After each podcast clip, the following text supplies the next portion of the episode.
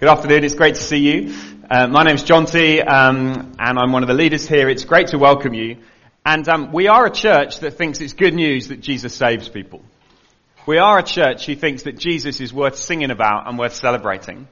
And we're a church who think that God's word is precious and powerful. So I'd love you to get hold of a Bible and turn to Genesis chapter 4. And we've sung of Jesus, our King who saves. And now we're going to read his word together. So it's on page six. It's the first book of the Bible, Genesis chapter four.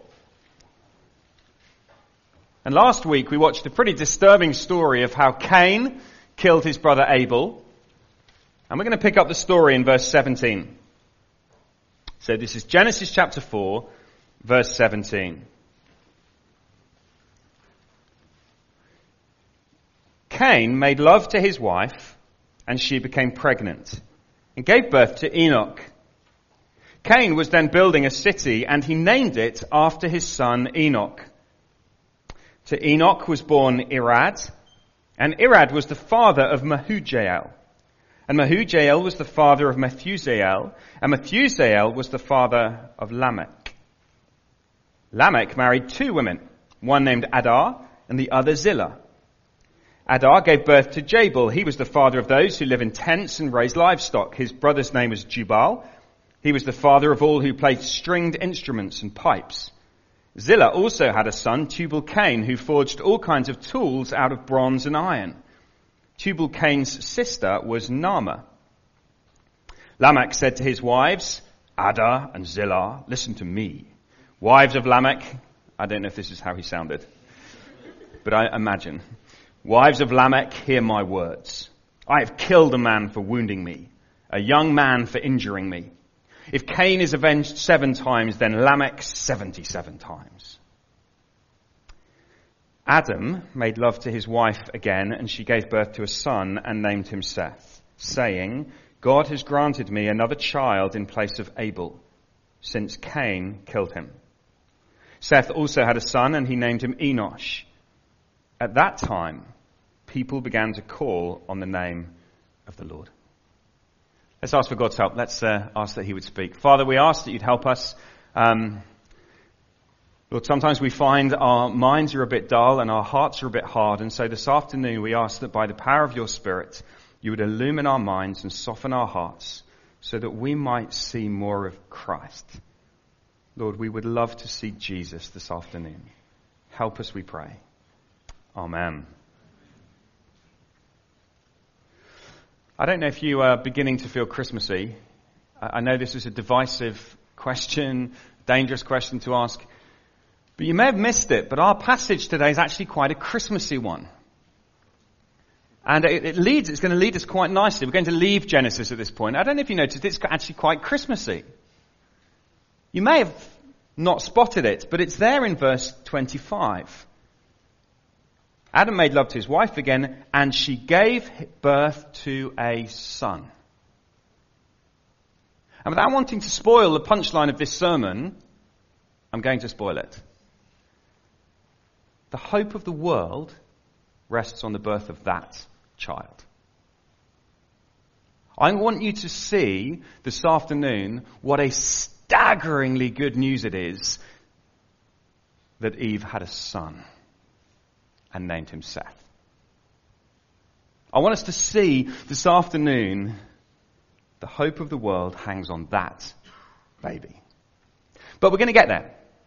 So hang on to that thought because we're going to rewind back and we're going to work our way through this passage and we're going to try and understand what on earth this passage has got to do with us and why we should be even vaguely interested in it. And I want to start with the, um, by taking you to a city. Uh, this is a city that was around long, long before London or New York.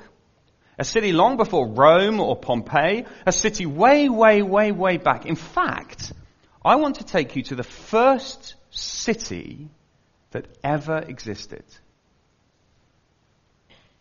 We read of it in verse 17. Cain made love to his wife, and she became pregnant and gave birth to Enoch. Cain was then building a city. And he named it after his son Enoch. You see, the first thing we're going to see this afternoon is the city man built. Cain built a city. And he named it Enoch. Odd name for a city, but there we go. And from this city, as we look at this city, we are going to learn a huge amount about every city that has followed.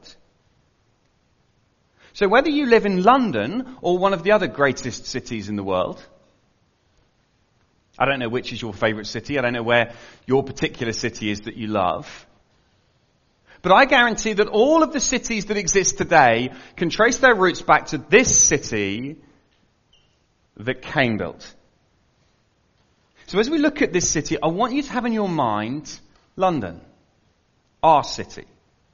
The city that many of us love. The city that many of us wander the streets. We enjoy, we play, we work. This is our city. I want us to understand London better as we look at the city that, that, that man built. But I've got to be honest with you, the city that man built in Genesis 4 is a little bit of a disturbing city. If you followed the story at all up until this point, you should be slightly bothered about the fact that Cain is busy building a city. Right, let me just fill in some of the details, okay? We've noticed uh, through the narrative of Genesis, which we've been going through since uh, September, we've noticed through the narrative that two lines are developing two family lines. There is the line of the snake. The snake who represents the enemies of God. We met him in chapter 3. He lied to the first man and the woman and he led them into sin. The enemy of God, that's the first line. And from the enemy of God, there will be offspring, many who follow in the footsteps of the enemy, who set themselves up against God. That's the first line. But then there's the line of the woman. And there are many who follow in, in that family line. And God said that from that family line would come someone who would crush Team Snake. Team Woman would defeat Team Snake. A descendant of the woman would de- crush the offspring of the snake. That's what we're expecting. Suddenly, in Genesis chapter 4, two boys are born. Cain and Abel. And as you watch these two boys, you go, well, probably one belongs to one team and one belongs to the other. That would seem to make sense, and that's exactly what happens. You discover that Cain belongs to the line of the snake. Sin is crouching at his door. It's like the snake, it's like it's crouching, wanting to control Cain. That was what we saw last week back in verse 6 and 7. God said to Cain, why are you angry? Why is your face downcast? If you do what is right, will you not be accepted? But if you do not do what is right, sin is crouching at your door. It desires to have you, but you must rule over it. So you say, okay, here's Cain, who God's warning him, but he doesn't listen. And Cain sets himself up as an enemy. So you've got the enemy of God, and then you've got Abel, who does do what is right, offers a gift by faith, who is right before God, so who's going to win? Who's going to crush who? It's obvious, isn't it?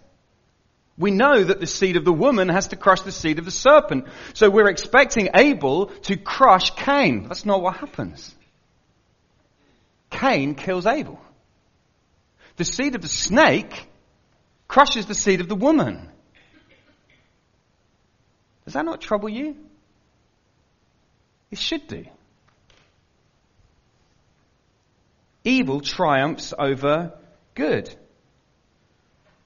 And what then happens next is that Cain isn't then destroyed. In fact, the line of the snake just goes on. He has kids, and they have kids. And suddenly you discover that the line of the snake is the one that's advancing and building cities and looking impressive. And this one's finished. It's all over. This is deeply troubling. And it makes us wonder, why doesn't God just come to Cain, the enemy, and wipe him out? Why doesn't God do that? Well, if you just use your brain, it's easy to work out why he doesn't. Because God said it had to be a seed of the woman who was going to crush the seed of the snake. And there is no seed of the woman, so the seed of the snake continues until there comes a seed of the woman who can crush the seed of the snake. Following? and so the seed of the snake continues. Team snake, the enemies of God continue. But God says you will be driven away. You will be punished. And God is gracious to Cain, even puts a mark on him to protect him. Says, if anyone kills you, Cain, I will avenge them seven times. But here's the key. Cain is driven away from God's presence. This is the first big thing I want you to know about the city that man built. The city that man built is away from God's presence. It's away from God's face. It's a city without God. That is the fundamental reality of every city that men build. Every city that humanity seeks to build. So we see that in verse 16. So Cain went out from the Lord's presence and lived in the land of Nod, east of Eden. He's driven away. And you know what? It's the last time Cain ever sees God's face again. It's the last time he ever hears God's voice again. Cain is away from God. And so he starts to build this city, but its fundamental problem is that it's away, out of God's presence. So he builds his city, and he seeks to establish uh, security for himself. He tries to establish a place for his family to live, and his family begins to grow. And perhaps they're beginning to feel a bit secure. And this is the second big thing I want you to know about the city that man built. Not only is it away from God's presence, it has a massive false sense of security. Because as the city begins to grow, and the population starts to grow, it's funny how size makes you feel secure, isn't it? We're a big city. It must be important. We argue about who's bigger. And there was a map this week, I don't know if anyone saw this, it was going around Facebook, of all the other UK cities mapped onto London. I, in fact, I, I, should have put it up, and then you could all have seen it. And every other UK city kind of fits into different boroughs of London. And all the other major cities of London, uh, of the UK are there. And London just kind of sits there superiorly going, come on then. You're so small. We love how big we are. We love how big London is because it makes us feel secure. And the, the city that Cain built has this false sense of security. We're going to watch this as we go through. And it becomes a place where the numbers start to grow, and then you get to this, his descendant Lamech. So we're now seven generations down. The city stood firm for seven generations. It seems to have a bit of history to it now. They can have you know, Independence Day and Founders Day and Thanksgiving and all the things that lovely big cities like to do. And then you get to Lamech. Happy Thanksgiving, by the way, to those who are American for last week. Lamech. Suddenly we get to Lamech, who married two women. We'll get to that in a second. But one was named Adah and the other Zillah. Now look what happens. Adah gives birth to Jabal. And suddenly we start being told he's a farmer. And then you get his brother's name is Jubal. He was the father of all who played stringed instruments and pipes. So now we've got musicians. And then you get Zillah, um, has a son, Tubal Cain. He makes all kinds of technology out of bronze and iron. So now you've got, you've got farming, you've got music, you've got technology. This city is advancing, right? This is the place to be. On earth, you want to be an Enoch. Where do you live? Enoch. It's the greatest city on earth. It's the only city on earth. I know. But we're still the greatest. We've got a massive population. It's at least 12 of us. It's like huge. It's like all of the people of the world. So you've got this city and it's advancing and it's growing. And there's, and it's fascinating how music starts to develop. And my guess is the more these things advance and as culture starts to be shaped, you know what? People begin to feel more and more secure. Isn't it interesting how music features so prominently in our culture? Because as we sing, we feel secure. As we sing our anthems, the national anthem, as people sing their national anthem, they feel secure. As we, you know, songs like Rule Britannia. Britannia rules the waves. She will never be slaves. I should learn the words. The, there's the security that comes as we learn to sing. Music, it all feeds in. The arts and everything that begins to make us feel special, begins to make us feel secure. Technologies, we make advancements. Hey look, we got a wheel. Now we can drive places. Look, we're so awesome. And now we've invented this and the internet and we're going to solve all the problems of the world because now we've got technology, we've got tools and we've got stuff to dig holes in the ground. This is awesome. We're awesome. We're fantastic. What a city we are. But I want you to know this. Despite all of the advancement, it has not solved the fundamental problem.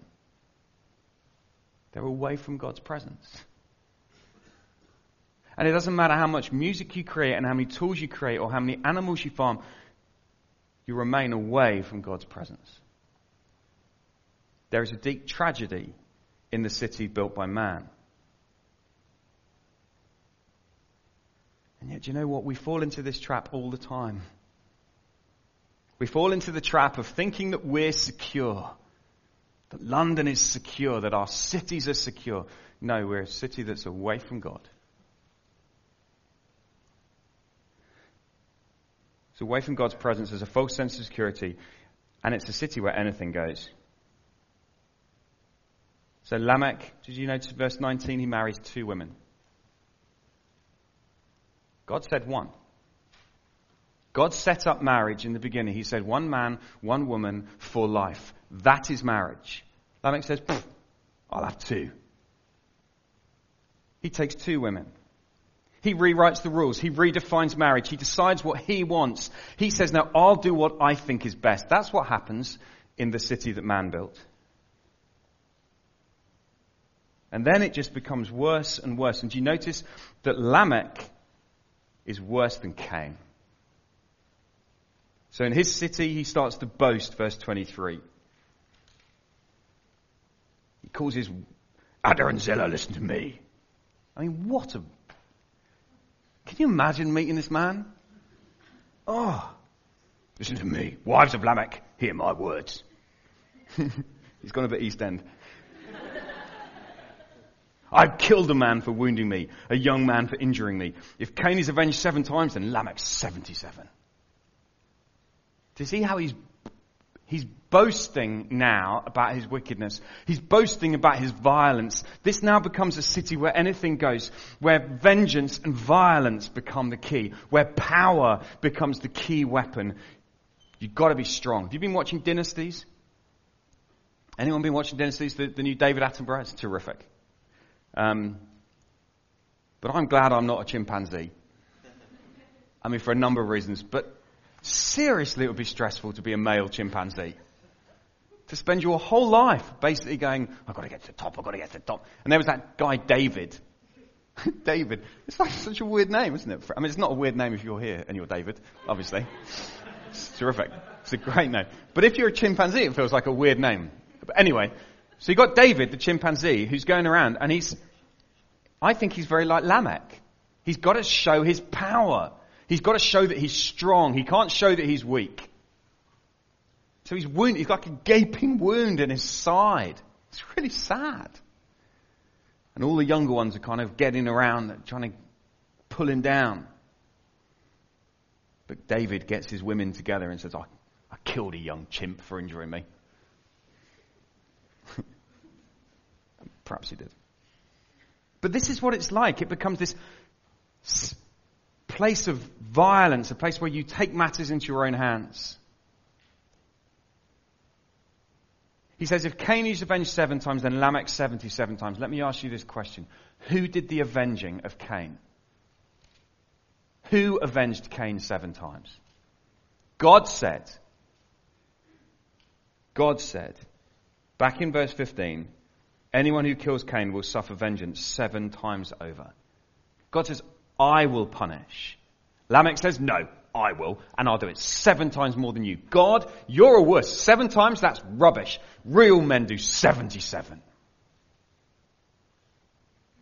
What a tragedy. And here is the city that man built. It's a city away from God's presence, a city full of false security, a city where anything goes, where violence rules. And what you discover through the Bible is that this first city is repeated over and over again. You get to Babel in chapter 11, they build a city. They build a city. They build a city. God's um, humanity loves to build cities. Just flick open your Bibles because it's um, helpful to see. Go to Daniel chapter 4 for a second. Um, Daniel chapter 4, it's on page 8, 8, 9.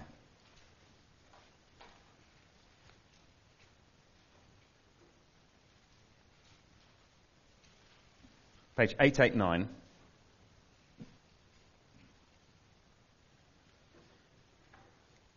I just want to show you again I, I, that this is a repeated thing that weaves its way through the Bible. We're now in a place called Babylon, okay, the great city of Babylon. And look what the king of Babylon says in verse 28. All this happened to King Nebuchadnezzar. Twelve months later, as the king was walking on the roof of the royal palace of Babylon, he said, Is not this the great Babylon I have built as the royal residence by my mighty power and for the glory of my majesty? That's the city that man built.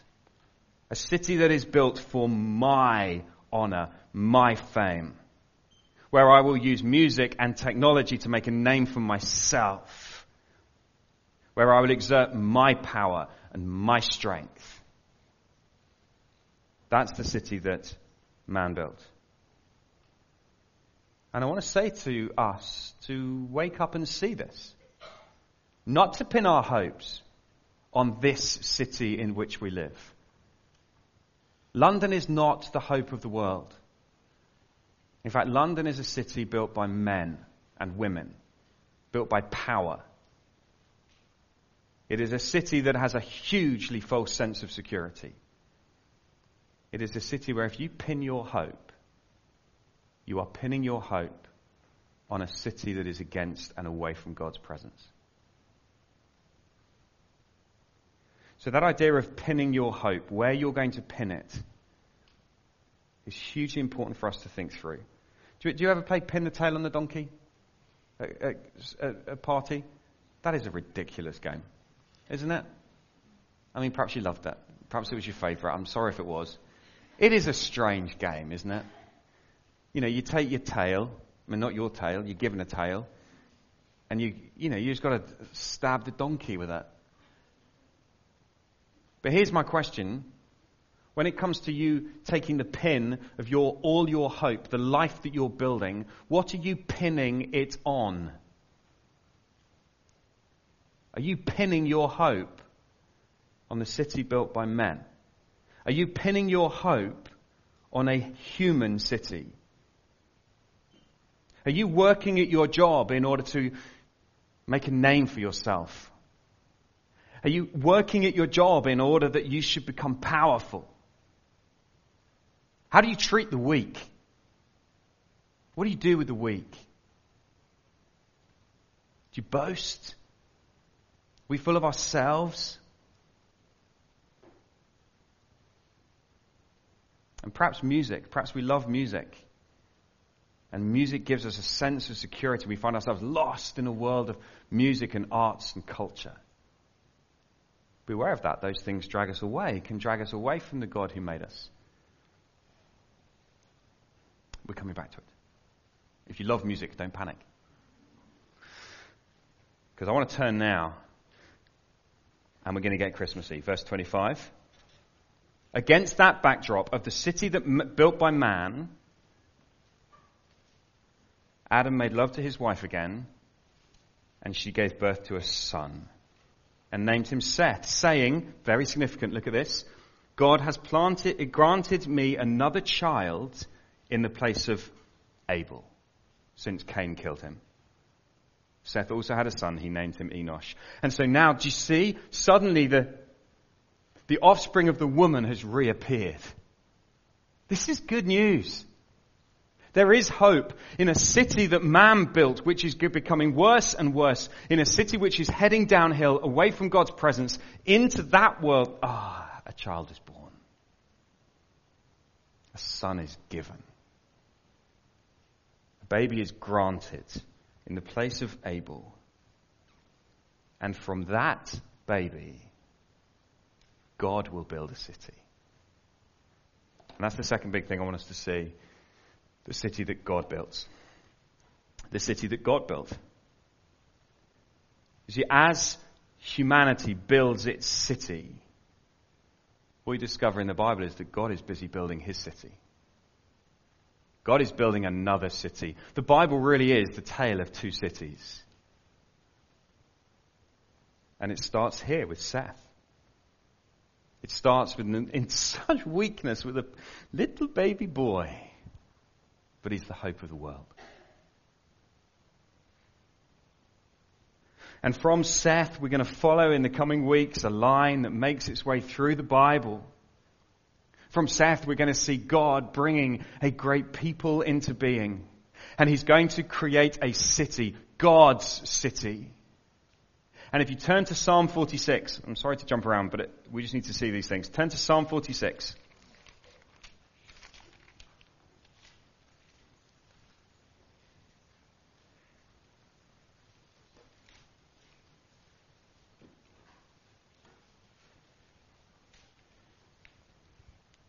Psalm 46. I want you to hear this psalm and see this as the great promise of God of what God is doing in our world. God is our refuge and strength. This is page 570. God is our refuge and strength and ever present help in trouble. Therefore we will not fear. Though the earth give way and the mountains fall into the heart of the sea, though its waters roar and foam and the mountains quake with their surging, there is a river whose streams make glad the city of God, the holy place where the Most High dwells. Remember the city man built? The city that's away from God's presence. The city that God built is the city where God dwells. It's the place in God's presence. It's the place that's under God's smile. This is the city that God is building and God is within her, she will not fall. God will help her at break of day. Nations are in uproar, kingdoms fall. He lifts his voice and the earth melts. This is not a city of false security. This is a city of real security. A city where God says, I will keep you safe. God's presence in the midst of his city, God within her, she will not fall. There's something so beautiful in the contrast of the city that man built and the city that God built. But what about Lamech? What do we do with Lamech?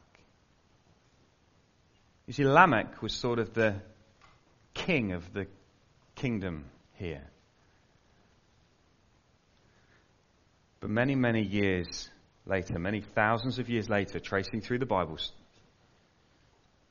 you come to the dark streets of Bethlehem, and a child is born.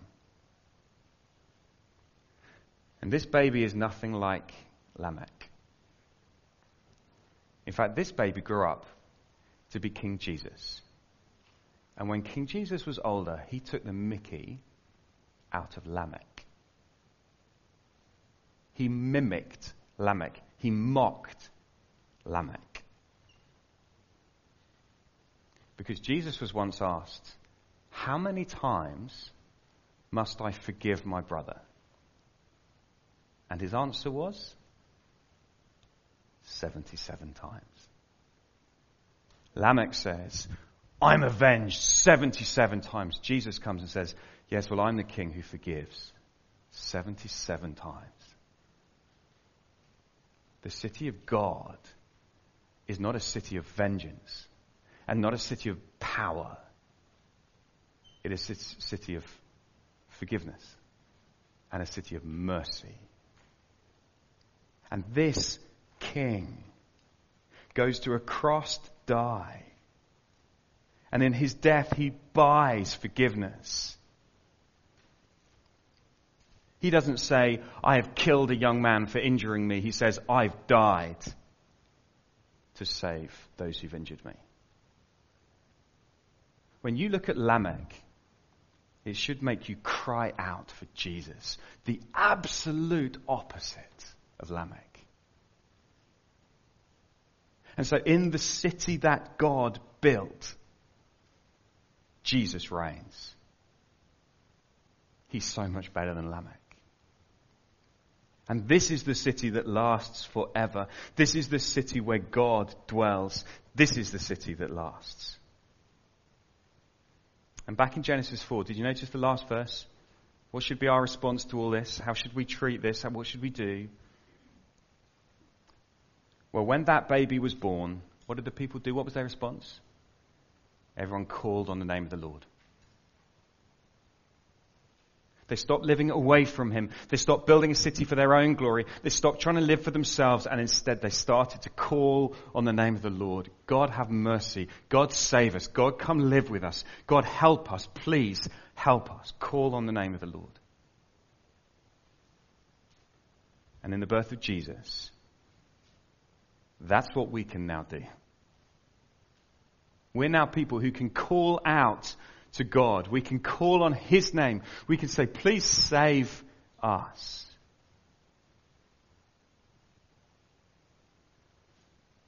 It's the choice that sits before all of us. It's a simple choice. Throughout this series, we've been saying that Genesis presents us with a choice. Choose life, life or death. Choose blessing or curse. Choose the city of God or the city of man. That's the choice. And as God's people first read this, are about to go into the promised land, about to be confronted by huge cities, God was saying, do not choose the city of man. Do not choose impressive buildings and big cities and power. Choose Jesus. Choose a city of mercy and forgiveness. Choose a city that lasts forever. So, our, just as we um, land this, I'd love to turn to one final place, place, just to Hebrews 11. We were here last week. Um,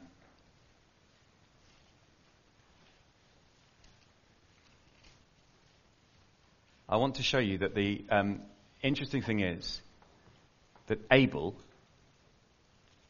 who we thought was dead, is actually in the city of God. So you get that in verse, so Hebrews 11, page 1209. By faith, Abel brought God a better offering than Cain did. By faith, he was commended as righteous. Okay, so by faith, uh, when God spoke one of his offerings, and by faith, Abel still speaks even though he's dead. So there he is, Abel. By faith, he trusts God. Now look, jump down um, to verse 14. Uh, let's go from verse 13. All these people were still living by faith when they died. That's Abel. They did not receive the things promised, they only saw them and welcomed them from a distance, admitting they were foreigners and strangers on earth. People who say such things so they're looking for a, that they are looking for a country of their own. If they'd been thinking of the country they'd left, they would have had the opportunity to return. Instead, here it is. They were longing for a better country, a heavenly one. Therefore, God is not ashamed to be called their God, for he has prepared a city for them. God has built a city. And that is the city that God invites you to be part of. How do you become part of this city? You call on the name of the Lord. That is, you have faith.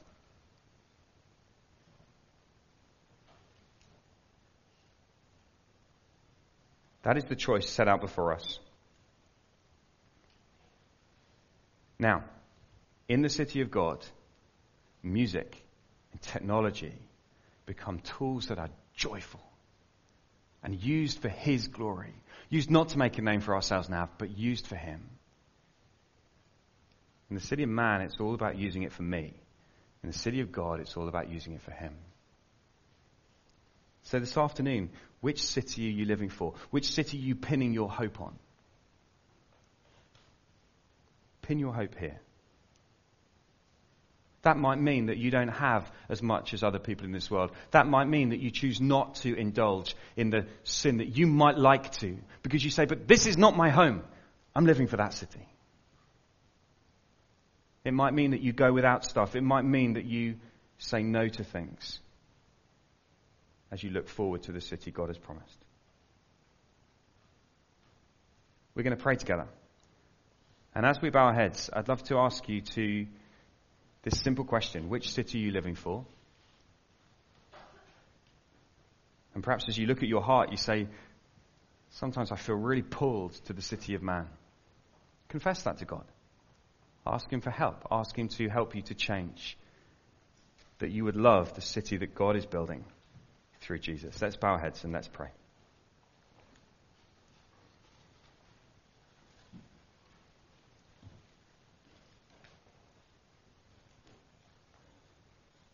Heavenly Father, we thank you that you are a city building God. Thank you that you are building a city. Not a earthly temporary city, but a heavenly eternal city. A city of peace and joy, a city of righteousness. And we thank you that in the birth of the baby, our hope is to be found. Father, we're sorry for all the times when we are attracted to the city of humanity, the city that humans build. We're sorry for all the times when we pin our hopes on the things of this world, when we experience a false sense of security, where we live for ourselves and go our own way. Father, forgive us, and we pray that we would commit everything to the city of God, the city where Jesus is King, the city where Jesus, who forgives 77 times. Father, we thank you for our King, and we worship him. Amen.